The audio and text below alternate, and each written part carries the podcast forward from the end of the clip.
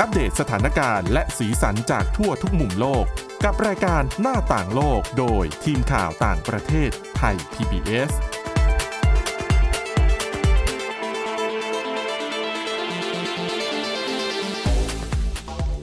ต้อนรับคุณผู้ฟังเข้าสู่รายการหน้าต่างโลกค่ะ มาอัปเดตสถานการณ์และก็สีสันจากทั่วทุกมุมโลกกับทีมข่าวต่างประเทศไทย PBS ค่ะ วันนี้อยู่กับคุณทิพย์ตะวันธีระในยพงษ์และดิฉันจารุพรนุภารัตน์ค่ะ สวัสดีค่ะ สวัสดีค่ะ วันนี้ต้องบอกว่าเป็น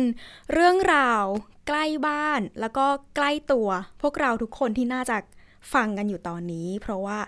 ต้องยอมรับก่อนว่าปัจจุบันเนี่ยคนเราช้อปปิ้งผ่านทางช่องทางออนไลน์กันเยอะๆมาก ๆเลย ใช่ ไม่ว่าจะเป็นตัวแอปพลิเคชันที่เหมือนสร้างมาไว้สำหรับการขายของโดยเฉพาะ รวมไปถึงพวกสื่อสังคมออนไลน์ ซึ่งหลังๆมานี้แต่ละแพลตฟอร์มเองก็มีการพัฒนาตัวเองเพื่อให้อยู่รอด ในสังคมที่คนหลาย ๆ คนก็ปรับตัวซื้อของออนไลน์กันมากขึ้น แล้วก็ต้องบอกก่อนว่าที่นี่ก็คืออินโดนีเซีย อืม ต้องบอกว่าเป็นเรื่องราวที่น่าสนใจ ซึ่งวันนี้ต้องไปถามคุณทิพย์ตะวันกันว่า มันเกิดอะไรขึ้น คือต้องบอกแบบนี้ค่ะว่า อายุหลังโควิด -19 มาเนี่ย เรื่องของการซื้อของออนไลน์มันเติบโตจริง ๆ นะ อืม คือดิฉันเองเนี่ยยอมรับเป็นคนที่ไม่ค่อยไม่ค่อย เมื่อก่อนหนึ่งไม่ค่อยเชื่ออสองรู้สึกว่า แหมเราจะซื้อของถ้าเราไม่ได้จับของอะ่ะ แล้วเราไม่เคยเห็นมาก่อน หรือว่าคนขายเราไม่รู้จักอ่ะ อืม เราจะกล้าจ่ายเงินได้ยังไง เราจะกล้าเชื่อได้ยังไง ถูกต้อง แต่พอมีโควิดปั๊บเนี่ย หลาย ๆ คนก็หันหานะคะ คือมันอืมมันมันไปไหนไม่ได้ เพราะฉะนั้น ใช่ เวลาจะซื้อของก็ต้องเป็นผ่านทางออนไลน์ อืม หลายๆคนก็ต่อให้ไว้ใจหรือไม่ไม่ไว้วางใจยังไง มันก็ต้องซื้อ ทดลองน่ะ อืม ก็ลองพอลองซื้อแล้วก็ติดใจ เพราะมันสะดวกสบายนะคะ อืม แล้วของราคาถูก ถูกต้อง แล้วอย่างคุณจารุพรบอกเดี๋ยวนี้แอปมีหลายแอปเหลือเกินที่ ค่ะ ขายของพวกเนี้ยดิฉันเสียเวลาเวลาซื้อของอย่างหนึ่งโดยเฉพาะเวลาสั่งอาหารนะ ค่ะ เทียบ เทียบแต่ละแอปอะอันไหนถูกกว่ากันอะไรอย่างเงี้ย สบายใจได้ เพราะว่าตัวดิฉันเองก็เป็นแล้วก็ถ้าอย่างที่สังเกตอย่างที่บอกไปตอนต้นว่า เดี๋ยวนี้แม้กระทั่งแอปพลิเคชันที่ไม่ได้พัฒนามาตั้งแต่แรกเพื่อสำหรับการ อ่า ขายของ เดี๋ยวนี้ก็ต้องปรับตัว ใช่ รองรับให้คนมาใช้งาน แล้วก็ขายของได้ด้วย ถูกต้อง คือเหมือนกับทุกแอปเนี่ยต้องขายของได้แล้วก็คือมันเป็นช่องทางอ่ะหนึ่งนะคะ คือคนขายอ่ะคือเจ้าของแอปก็ได้ประโยชน์ เพราะว่าเขามีคนมาใช้งานใช่ไหมคนขายก็ได้ประโยชน์ เพราะว่ามีหลายช่องทางในการติดต่อขายของกับลูกค้า เพราะเดี๋ยวเนี้ย คนที่มีร้านอ่ะก็ต้องมีแอป เรา อืม ยอดขายในแอป บางทีเขาบอกว่าหน้าเยอะกว่าหน้าร้าน อืม ไม่ต้องมีหน้าร้านยังได้เลย ป บาง ระหยัด ที่อ่ะ ด้วย ใช่ แล้วก็ได้เปอร์เซ็นต์ด้วย ใช่ แล้วอย่างเราลูกค้าอย่างเงี้ยเราก็แฮปปี้เพราะว่าเราจ่ายของถูกเราสามารถเลือกของที่มันถูกกว่าได้ อืม แต่ปรากฏว่าดูเหมือนทุกคนจะวินวินหมดทุกฝ่าย ค่ะ ดูเหมือนว่ารัฐบาลอินโดนีเซียไม่คิดแบบนั้น เพราะ อ้าว ล่าสุด ค่ะ ประกาศนะคะ คือจริง ๆ มีผลบังคับใช้ตั้งแต่เมื่อวันอังคารที่ผ่านมาประกาศ ห้ามการซื้อขายสินค้า บนสื่อสังคมออนไลน์ หืม เออ ทุกคนก็สงสัยว่า เอ้าทำไมต้องประกาศด้วยอะทำไมนะ ทั้งๆทที่มันก็ดูเหมือนได้ประโยชน์ แต่จริง อืม ๆแล้วเหตุผลที่รัฐบาลอินโดนีเซียประกาศเนี่ย เขาบอกว่าสาเหตุที่ไม่ให้ซื้อขายบนสื่อสังคมออนไลน์เนี่ย เป็นเพราะว่าสื่อสังคมออนไลน์ไปแย่งลูกค้าของธุรกิจท้องถิ่นที่เขามีหน้าร้าน เฮ้ แล้วเขาบอกว่าตัวเลขคือไปสัมภาษณ์แบบหลาย คือสื่อหลายสำนักเขาก็ไปสัมภาษณ์คนที่เป็นแบบมีร้านขาย อืม สินค้าอาจจะเป็นพวกเสื้อผ้า แล้วขายส่งด้วยนะ คือหลายเจ้าอ่ะ บอกว่าทั้งๆทที่ตัวเองเป็นคนผลิตเองนะ ค่ะ เย็บเองตัดเองมีโรงงานของตัวเองมีหน้าร้านเหมือนสไตล์แพลตตินัมบ้านเราอ่ะ อืม ที่ขายชุดแบบเป็นขายส่งอ่ะ ค่ะ ที่คนอื่นเขารับไปขายอีกทีนึงมันต้องถูกมากถูกไหมเพราะคุณน่ะ มีโรงงานเย็บของคุณเอง อืม เขาบอกว่าเขาไม่สามารถสู้ราคาเสื้อผ้าที่ขายอยู่ใน t i k t o k Shop ได้ของอินโดนีเซียนะคะ อ๋อ คือใน t i k t o k Shop เนี่ยคือมันเป็นเป็นแพลตฟอร์ม คือ t i k t o k อย่างที่ทราบกันเป็นสื่อ ค่ะ สังคมออนไลน์เนาะก็โตมาจากสื่อสังคมออนไลน์นี่แหละ อืม เหมือนกับ Facebook เหมือนกับ Instagram ค่ะ แต่ว่าเขาไปเปิดเหมือนกับเอ่อฟีเจอร์เขาเรียกว่าฟีเจอร์มะ ใช่ คื ใช่ใช่ เออเป็นฟีเจอร์ใหม่ที่ให้ขายของได้ คือเดิมเป็นสื่อสังคมออนไลน์เอาไว้คุยส่งคลิปนู่นนี่นั่นอะไรอย่างเงี้ย แต่ตอนนี้เขาขายสินค้าได้ บ้านเราก็มีนะ TikTok Shop อะ เราต้องบอกก่อนว่า TikTok นี่ค่อนข้างจะได้เปรียบแอปพลิเคชันอื่น ทำไม ๆ เพราะว่า อืม ด้วยความที่จุดขายก็คือการเป็นคลิปวิดีโอสั้น ๆ อ๋อ การสื่อสารต้อง ใช่ ผ่านวิดีโอ เพราะฉะนั้นเวลาขายของ คนซื้อกับคนขายจะรู้สึกว่ามีปฏิสัมพันธ์กัน ใช่แล้วนี่คือจุดหนึ่งที่ทำให้ อืม คนอินโดนีเซีย หลายคนที่เขาใช้ TikTok Shop นะ แล้วซื้อของหันไปซื้อของที่ TikTok Shop เนี่ยเป็นเพราะว่าเขาบอกว่าเขารู้สึกว่าเขาใกล้ชิดกับคนขายอะ่ะ อืม แล้วมันไม่เหมือนกับแพลตฟอร์มในการขายสินค้าอย่างอื่น อืม ที่อาจจะไม่ได้รู้สึกใกล้ชิดกันมากนัก แต่อย่างนี้เท้าความให้คุณผู้ฟังฟังก่อนเผื่อว่าอาจจะแยกไม่ออกว่า เอ๊ะแล้วซื้อขายของบนสื่อสังคมออนไลน์ที่อินโดนีเซียห้ามมัน รวมถึงห้ามในช้อปปี้ลาซาด้าไหม แล้วมันต่างกันยังไงเหมือนหรืออะไรยังไง อืม คือต้องบอกแบบนี้ว่าตลาดซื้อของออนไลน์ในปัจจุบันมันโตมากนะคะ ค่ะ แล้วโตแบบก้าวกระโดด แล้วมันเป็นเหมือนตลาดเกิดใหม่อะเพราะว่าเดี๋ยวนี้มีใครไม่ใช้มือถือไม่ใช้ ไม่ไม่เล่นอินเทอร์เน็ตมันไม่มีไง อืม แทบไม่มีนะคะ แล้วก็พอเราอยู่กับพวกโลกออนไลน์เยอะๆเนี่ย ดังนั้นเนี่ย แทนที่เราจะเดินไปซื้อของเราก็ซื้อโลกออนไลน์แล้วอะดังนั้นก็เลยมีบริษัทมากมายที่พยายามที่จะคิด แพลตฟอร์ม ช่องทางต่างๆ ในการขายออนไลน์ หลักๆเนี่ยการขายออนไลน์อีคอมเมิร์ซเนี่ย มันจะมีแบบเดิมที่ดั้งเดิมเลยที่เราเคยเห็นอีคอมเมิร์ซธรรมดาเนี่ยคือ เป็นบรรดาเจ้าของแบรนด์ อืม ไปเปิดเว็บไซต์ขายของออนไลน์ ค่ะ เช่นสมมุติเราอยากซื้อของยี่ห้อ A ยี่เราก็เข้าไปเว็บไซต์ยี่ห้อ A อืม แล้วก็ไปเลือกสินค้าเขาอะแล้วก็เลือกสินค้านั้นโยนใส่ตะกร้า ค่ะ แล้วเราก็ไปกดตะกร้า แล้วก็จ่ายเงิน มันเป็นเหมือนเว็บไซต์ Official ใช่ อืม ซึ่งอันเนี้ยมันเป็นอีคอมเมิร์ซดั้งเดิมที่เมื่อก่อนเคยใช้ ซึ่งแบบเนี้ยดิฉันไม่เคยดิฉันไม่เคยใช้เพราะดิฉันรู้สึกว่า โอ๊ยถ้าจะไปซื้อใส่ตะกร้าแบบนั้น เดินไปช็อปเถอะ อืม มันง่ายกว่า เพราะคุณจะได้ทดลองของดูนนี่นั่นด้วยอ่ะอันเนี้ยอันเนี้ยก็คือเป็นแรกเริ่มนะอีคอมเมิร์ซธรรมดา อันนี้คือเป็นเจ้าของแบรนด์ อืม ไปเปิดอ่ะหนึ่งแบบที่หนึ่งแบบที่สองยุคถัดมา ค่ะ เขาเรียกว่า e marketplace ซึ่งอันเนี้ยเป็นตลาดที่เกิดแล้วฟูลอ่ะเรียกว่าฟูลเต็มที่แล้วก็ได้นะ เช่น e marketplace คืออะไร e marketplace เนี่ยให้อธิบายง่ายๆ เข้าใจง่ายๆ คือเหมือนกับเป็นตลาดนัดค่ะ แต่ยกเอาตลาดนัดที่ตั้งอยู่บนถนนเนี่ย ไปอยู่บนโลกออนไลน์ อ๋อฟิลเหมือนเป็นแอปพลิเคชันหนึ่งที่มีหลาย ๆ ร้านมาเปิด ใช่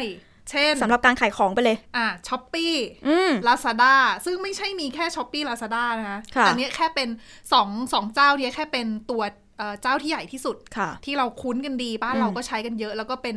เป็นเจ้าที่คลองตลาดอยู่นะ ตอนนี้คือเกินสัดส่วนเกินครึ่งนั่นแหละ ค่ะ กัคนที่ใช้บันซื้อของออนไลน์อ่ะ อืม ช้อปปี้ลาซาด้า ค่ะ ก็คือคุณจะเป็นเจ้าของแบรนด์เอง แล้วไปอาศัยตลาดนัดแห่งนี้ในการ อืม ขายของก็ได้ หรือคุณจะเป็นเอ่อพ่อค้าคนกลาง อืม ไปขายก็ได้ รับซื้อมาแล้วมาขายอีกทีก็ได้ หรือพ่อค้ารายย่อย อืม ผลิตเองนู่นนี่นั่นนำเข้ามาเองแล้วมาขาย ก็ได้เหมือนกันเนี่ย e marketplace ค่ะ แต่ตัวที่อินโดนีเซียพูดถึงแล้วกำลังเป็นปัญหาเนี่ย เป็นการซื้อขายออนไลน์ที่มันกำลังเกิดใหม่ แล้วมันกำลังโต อืม แล้วโตอย่างเร็วด้วยนะคะ ก็คือเป็นการซื้อขายบนสื่อสังคมออนไลน์ ซึ่งเขาเรียกกันว่าโซเชียลคอมเมอร์สข้อดีของโซเชียลคอมเมอร์สคือเขาโตมาจากโซเชียลมีเดียเขาโตมาจากสื่อสังคมออนไลน์ดังนั้นเนี่ยเขามีฐานลูกค้าอยู่แล้วอะ ฟิลเหมือนพวก Facebook อย่างนี้ไหมคะ สมมติว่า ใช่ มีเพจหน้าร้าน อ่า หลังๆมาก็เริ่มและไลฟ์ขายของเลย เออใช่ค่ะ แล้ว อืม แต่ดิฉันไม่แน่ใจด้วยความที่ดิฉันเองเนี่ยศึกษา แต่ดิฉันไม่ได้ไม่ได้ใช้โซเชียลคอมเมอร์สเลย อืม ดังนั้นเนี่ยคือในกรณีของของที่จะเข้าแคตเอ่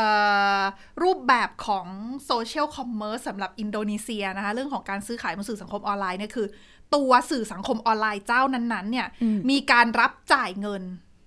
ผ่านทางช่องทางของเขาด้วย ซึ่งถ้าคุณเป็นอยู่ใน Facebook แล้วคุณแค่เป็นมีบัญชี Facebook แล้วคุณก็มาเปิดขายแล้วให้เขาโอนลูกค้าโอนเงินเข้าบัญชีคุณ อันเนี้ยไม่นับไม่ใช่การซื้อขายบนสื่อสังคมออนไลน์ อ๋อ แต่จะนับแค่เฉพาะว่าคุณต้องโอนเงินเข้าไปแล้วคือ Facebook มีช่องทางในการให้คุณจ่ายเงิน อารมณ์เหมือนจ่ายผ่านเมตาเปย์แน่ ๆ เลย มีใช่ไหมอย่างนั้น ใช่ รวมด้วยค่ะ อ๋อ เพราะว่าในอินโดนีเซียเนี่ยเขาไม่ได้จำห้ามซื้อขายแค่กับ TikTok Shop เท่านั้น เขาบอกว่าสื่อสังคมออนไลน์ทุกเจ้า ที่มี อืม บริการในการซื้อขายผ่านของสื่อสังคมออนไลน์ ไม่ให้ทำการซื้อขายค่ะ โอ้ เพราะเขาจะห้ามมีการใช้จ่ายเงินอะผ่านทางผ่านทางเจ้าเจ้าคือแอปพลิเคชันเจ้านั้น เช่น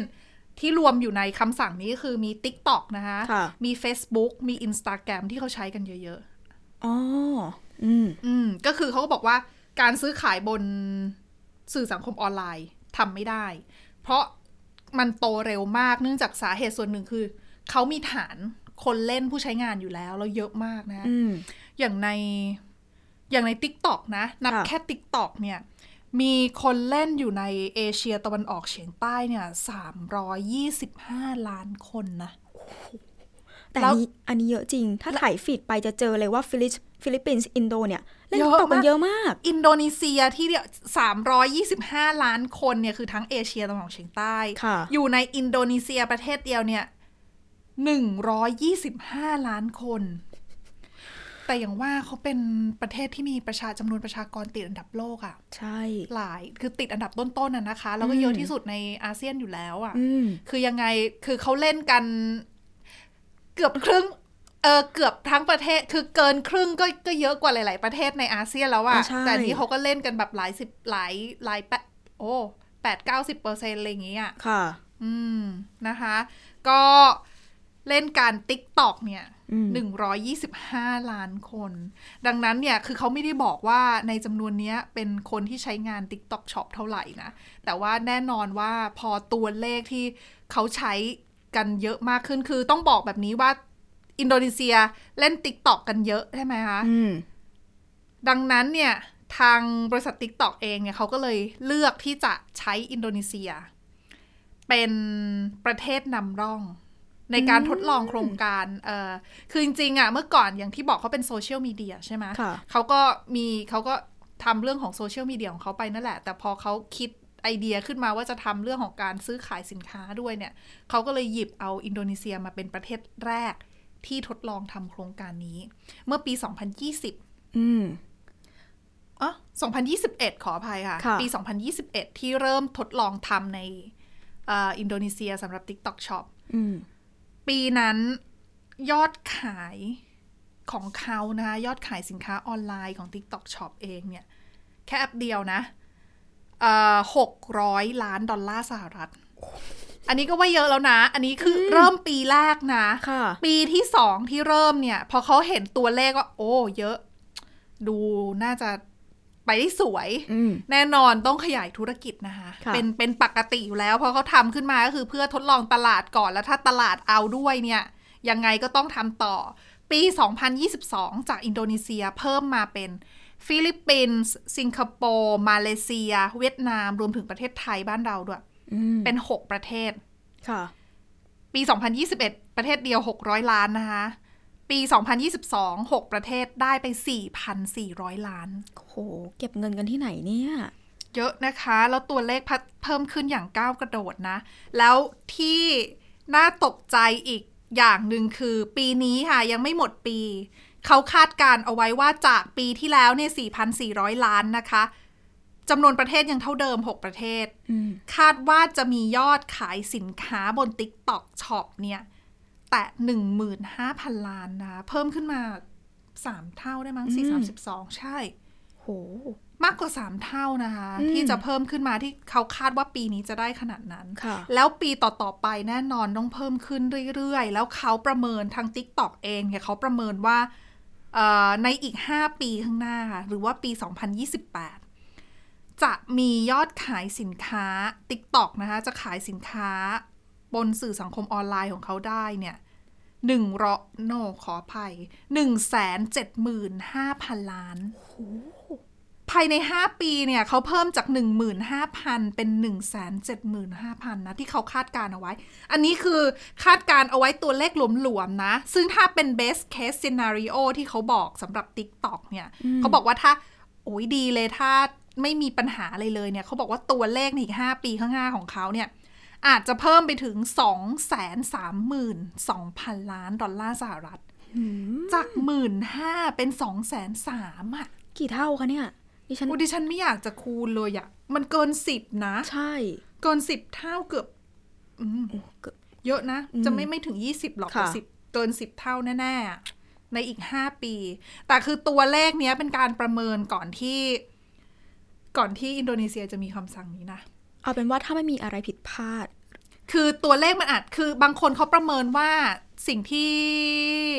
อินโดรัฐบาลอินโดนีเซียออกมาประกาศบังคับใช้คำสั่งอันเนี้ยก็คงอาจจะทำให้ส่งผลกระทบต่อภาพรวมแหละเพราะว่าอินโดนีเซียมันเป็นตลาดใหญ่ ค่ะ แต่ว่าคือก็ไม่รู้ว่าการที่มีประกาศแบบนี้ออกมาเรื่องของการห้ามซื้อขายบนสื่อสังคมออนไลน์เนี่ย มันจะส่งผลกระทบ คือมันจะดีหรือมันจะไม่ดีกันแน่ อืม คือบางคนเขาออกมาให้ความเห็นว่าจริง ๆ แล้วอ่ะคือมันเป็นธุรกิจที่มันกำลังเติบโตอะถ้าสมมุติว่าเราปรับตัวล่ะ เพราะว่าอย่างคำสั่งห้ามอย่างเงี้ยของอินโดนีเซีย คือรัฐบาลเนี่ย ตัดสินใจใช้คำสั่งแบบเนี้ยหลังจากที่ในช่วงหลายสัปดาห์ก่อนหน้าเนี้ยไม่ว่าจะเป็นเจ้าหน้าที่รัฐหรือว่าภาคธุรกิจขนาดเล็กอะค่ะเขาออกมาเรียกร้องว่า คือรัฐบาลต้องออกมาคุมเข้ม บรรดาเอ่อธุรกิจที่ทำซื้อขายสินค้าบนสื่อสังคมออนไลน์กันได้แล้วนะ เพราะว่ามันกระทบมากเหรือเกิน คือก็มีเสียงที่ไม่พอใจ แต่พอมีคำสั่งแบบนี้ออกมา เสียงที่มันเกิดขึ้นอ่ะ มันมาจากสองฝ่ายไงคือคนที่สนับสนุนว่าดีแล้วที่รัฐบาลออกมาห้ามขายเนี่ย เพราะว่าธุรกิจเขาจะได้ไม่รับผลกระทบ เพราะว่าหลาย ๆ ธุรกิจที่บอกเขาบอกว่าเขาขายเขาลดราคาสู้ สู้ ออนไลน์ไม่ ใน ได้ ออนไลน์ไม่ได้อะแล้วเขาบอกว่า คือเขาไม่รู้ว่าออนไลน์เอาอะไรมาขายทำไมถึงขายได้ถูกกว่าเขาทั้งที่เขาเป็นผู้ผลิต อืม แล้วเขาบอกว่าเขาเสียลูกค้าหน้าร้านไปมากกว่า 80%นะคะ คือเขาบอกว่าบางที่อ่ะต้องเล y off ลูกลูกน้องอ่ะ คือต้องบางทีปิดกิจการบางทีต้อง คือขายไม่ได้อ่ะ อืม แล้วเขาเป็นขายส่งอะแล้วไม่มีลูกค้ามาซื้อเขาก็บอกว่า เขาไม่สามารถลดได้มากกว่านี้แล้ว ดังนั้นเนี่ย คือทำยังไงก็ได้ช่วยเขาหน่อย แล้วคือไม่ใช่แค่ธุรกิจเดียวหรือสองธุรกิจที่เจอปัญหานี้ คือได้รับผลกระทบเยอะโดยเฉพาะภาคของสิ่งทอของอินโดนีเซียเอง ดังนั้นเนี่ยพอรัฐบาลใช้มาตรการแบบนี้แล้วเนี่ย ธุรกิจเหล่านั้นเขาก็ คือพอไปถามเขาเขาบอกว่ายินดีมาก เพราะว่ามันมีปัญหาจริง ๆสำหรับเขา เพราะมันจะได้ทำให้เขาแบบ พอห้ามขายปั๊บเนี่ยเขาก็จะได้มีลูกค้าเยอะขึ้น คนจะได้มาซื้อหน้าร้านเยอะขึ้น อืม แต่ไปถามอีกฝั่งหนึ่งอีกฝั่งก็บอกว่าไม่สนับสนุนเลยคือมันก็มีทั้งคนที่เห็นด้วยและไม่เห็นด้วยนะคะ ค่ะ ฝั่งที่ไม่เห็นด้วยเนี่ยก็มองว่าเขาเนี่ยขายของบนสื่อสังคมออนไลน์เนี่ย ลูกค้าเยอะมากนะ เพราะมันมีข้อดีหลายอย่าง อืม เพราะว่าหนึ่งลูกค้าก็แฮปปี้ได้ของราคาถูก ค่ะ เอ่อคนขายก็แฮปปี้เพราะว่าติดต่อสื่อสารได้ง่ายสะดวกรวดเร็วเนี่ย เออ เออเขาก็บอกมองว่าคำสั่งแบบนี้แล้วเขาจะไปซื้อขายซื้อเออขายของที่ไหน อืม คืออาจจะไปขายบนแพลตฟอร์มอื่นก็ได้ แต่ว่าลูกค้าเขาบนโซเชียลมีเดียมันเยอะกว่า อืม แล้วไม่ให้ขายเลยทำยังไง อืม อันเนี้ยมันก็มีสองทางไง หลาย ๆ คนก็เลยมองว่า เอ๊ะจริงๆแล้วเนี่ย การใช้มาตรการเข้มขนาดเนี้ย มันจำเป็นขนาดนั้นเลยไหม แล้วมันจะเกิดประโยชน์ ได้ตรงตามเป้าที่อาจจะให้เกิดจริงหรือเปล่า เพราะว่าหลาย ๆ ที่เนี่ย ควรปรับตัวหรือเปล่า กับ อืม กับกับยุคที่มันเริ่มเปลี่ยนไป คือปฏิเสธไม่ได้นะคะว่าโซเชียลมีเดียการซื้อขายของออนไลน์บนบนสื่อสังคมออนไลน์เนี่ย มันเข้ามาเป็น disrupt ของ disrupt อะ อืม เออเพราะเมื่อก่อนเนี้ยเราพอบอกว่าซื้อของออนไลน์ ก็เป็น disruption อย่างหนึ่งแล้วที่ทำให้หน้าร้านมันขายไม่ได้ ค่ะ ซึ่งเดี๋ยวนี้เราเห็นนะว่าอะไรอะมองใกล้ตัวไม่ต้องไปมองไหนไกล รอบตัวเราเนี่ยเมื่อก่อนเนี่ย ยุคแรก ๆ ของมีการซื้อขายออนไลน์อะบางร้านก็ไม่รับนะ ไม่รับแบบไม่เปิดออนไลน์เลยอะ อืม คือขายหน้าร้านอย่างเดียว บอกหน้าร้านอย่างเดียวก็ขายไม่ทันแล้ว ค่ะ เออแล้วก็จะแบบไม่ยอมแล้วก็ไม่สนใจด้วยกับการที่มีเอ่อไปขายออนไลน์ อืม แต่เดี๋ยวนี้จำนวนมากไปออนไลน์กันแล้วนะคะ ค่ะ คือคู่กันไป ใช่ อืม คือจากที่เดิมไม่เคยขายก็ อ่ะ มันคืออะไรหรอ ดูเหมือนว่าจะมีคนซื้อเยอะขึ้นนะ อืม ก็เริ่มปรับตัวไปทดลองใช้ออนไลน์ อันเนี้ยมันก็คือเป็นอีกแพลตฟอร์มหนึ่งเท่านั้นเองว่า เป็นสื่อสังคมออนไลน์ คือการการที่คุณขายแล้วคุณก็ไปขายอีกที่หนึ่งแต่ดิฉันคิดว่าในมุมของดิฉันนะคะ การที่จะเล่นสื่อสังคมออนไลน์ แล้วไปขายของในนั้นน่ะ ในในมองในด้านหนึ่งมันก็ยากสำหรับการปรับตัวอยู่พอสมควรนะคะ เออ แล้วมันต้องมีเทคนิคอะใน ค่ะ การขายอะ ใช่ ใช่ไหม คืออย่างบางทีเราเห็นใน แพลตฟอร์มออนไลน์อย่างใน TikTok Shop อย่างเงี้ยค่ะ บางทีดิฉันเข้าไปดูเวลาเขาไลฟ์ขายของอย่างเงี้ยคนดูไม่ถึงสิบคนก็มีนะคะ หรอ อืม แต่ แต่ เขาก็ยังจะขายต่อ คื คือ อมันแล้วแต่ช่วงเลย ปกติเนี่ย คือด้วยความที่ดิฉันไม่ได้เล่นไง อืม ดิฉันก็จะไม่รู้คือเท่าที่ดิฉันทราบคือ Tik t o อกเนี่ยเขาก็จะเป็นเพลย์คลิปไปเรื่อยๆ ใช่ไหมคะ อืม คือหมดคลิปนี้ก็มีคลิปใหม่ขึ้นมา อืม เพลย์เรื่อยๆ แล้วถ้าเขาเป็นแบบขายของอะ่ะ อืม คือมันจะมีแบบช่วงที่หมดแล้วอันใหม่แบบแรนดอมขึ้นมาไหม อ๋อจริง ๆ คือเราจะถ่ายดูคลิปใช่ไหมคะอ่ะคลิปหนึ่งไปคลิปสองไป คือมันก็จะมีจังหวะที่เป็นไลฟ์อยู่ อ๋อ เขาก็จะเด้งไลฟ์มาให้เราดู ถ้าเราสนใจก็กดเข้าไปดู ก็ถึงจะคอมเมนต์แล้วก็นั่งดูเขาไลฟ์ขายของให้เราได้ ถ้าไม่สนใจก็กดออกเลื่อนผ่านไปไปดูคลิปเป็นปกติ อ๋อ ดังนั้นเนี่ยบางโอบ างที กาสในการ ใช่ เข้าถึงอะมันเยอะกว่า อื ใช่ไหม ใช่ อืม เพราะว่าคือในมุมของดิฉันที่ฉันมองว่าถ้าสมมติว่าคุณไปเล่นแบบ e marketplace น่ะ เป็น s h o p ปี้ Lazada แบบเนี้ย อืม คือคุณต้องตั้งใจกดเข้าไปแอปพลิเคชันเขา แต่เดี๋ยวนี้ เพื่อคุณไปดูปะ ช้อปปีเองก็มีไลฟ์แล้วนะคะ ไม่แต่คือคุณต้องเข้าไปแอปพลิเคชันของ s h o p ปี้ อืม คือคุณต้องมีธ อ๋ ง อ ว่าคุณ ใช่ จะซื้ออะไรสักอย่าง หรือคุณอยากจะดูสินค้าอะไรสัก อืม อย่างหรือว่า เอ้ยว่างอยากช้อปปิ้งจังอะไรเงี้ย อืม คุณก็กดเข้าไปในนั้น ถูกต้อง คุณถึงจะเจอ ใช่ นั่นคือคุณตั้งใจไป อืม โซเชียลมีเดียไม่ใช่ สื่อสังคมออนไลน์ไม่ใช่ อืม คุณดูอย่างอื่นอยู่อ่ะ คุณว่างคุณดูคุณไม่ได้อยากซื้ออะไร คุณดูอย่างอื่นอยู่ อืม ไม่ไม่ได้สนใจจะเสียเงิน ค่ะ แต่บังเอิญมันไลฟ์ขึ้นมาตอนที่คุณกำลังดูคลิป แล้วอยู่ อืม ๆคุณก็เลย เอ้ย เอ้ยอยากได้ว่ะ และยังถูกอย่างที่คุณทิพย์ตะวันบอก บางคนต้องมีเทคนิคด้วย อืม เดี๋ยวนี้ TikTok หลาย ๆ หลาย ๆ คลิปเราก็จะเห็นว่า เหมือนเป็นการแต่ละร้านนะคะก็จะพยายามหาเทคนิคในการขายของแบบเนียน ๆ ให้คนรู้สึกว่าอยากซื้อ ยังไง พ อะ ร้อมกับปักตะกร้าเอาไว้ ลิปอันนี้ดียังไงน้ำหอมอันนี้ดียังไง อ๋อ แต่ก็ต้องแล้วแต่เทคนิคเพราะบางคนก็จะเบื่อกับรูปแบบการโฆษณาแบบเดิมๆ เราก็ต้องหาเทคนิคการโฆษณาที่คนรู้สึกว่า เหมือนเป็นฟิลเพื่อนมาเล่า เหมือนทำยังไงก็ได้ให้สินค้านั้นไม่ดูแบบพยายามยัดเยียดการขายเกินไป อันนี้ก็สำคัญไม่ใช่เรื่องง่ายที่ แต่ละร้านที่จะไปเปิดในออนไลน์แล้วจะแบบรุ่ง ซึ่งแต่จริง ๆ คือพอเราเข้าถึง คือพอร้านนั้นเข้าถึงลูกค้า อืม ได้ได้ค่อนข้างง่ายแบบเนี้ย มันเลยโอกาสที่เราในฐานะลูกค้าจะไปเสียเงินน่ะ มันก็มีสูงนะ คือบางทีเราเหมือนเราไปเดินห้างอะ อื เราไม่ได้อยากได้ของนะ ค่ะ ไม่ได้จะซื้ออะไรเลยว่าง เดินตักแอร์แล้วแบบเดินเดินๆอยู่ เอ้าเออที่บ้านกำลังจะหมดพอดีอะไรเงี้ย อืม หรือว่าเอยอยากได้พอดีอยู่ๆก็แบบไม่ได้อยากได้แต่เออน่ารักดีราคาไม่ค่อยแพงนะอ่ะสักหน่อยอะไรเงี้ย อืม ดิฉันว่าน่าจะฟิลคล้ายๆกัน แต่ว่าเดินห้างกับเล่นโซเชียลมันไม่เหมือนกัน เพราะว่าเดินห้างเราต้องเสียเวลาเดินทางไป แล้วเดี๋ยวเนี้ยคือเล่นโซเชียลมันอยู่ที่ไหนมันก็ทำได้ อ่า อืมเพราะหนึ่งในเหตุผลที่รัฐบาลอินโดนีเซียยกขึ้นมานะคะ คือเขามองว่าการที่ไม่มีการซื้อการห้ามซื้อขายบนสื่อสังคมออนไลน์ จะทำให้เอ่อจะช่วยปกป้องธุรกิจในท้องถิ่นหนึ่งละสองคือจะช่วยทำให้การแข่งขันทางธุรกิจเนี่ย มันเป็นไปอย่างเท่าเทียม อืม คือเขามองว่าการที่บรรดาโซเชียลมีเดียเนี่ยใช้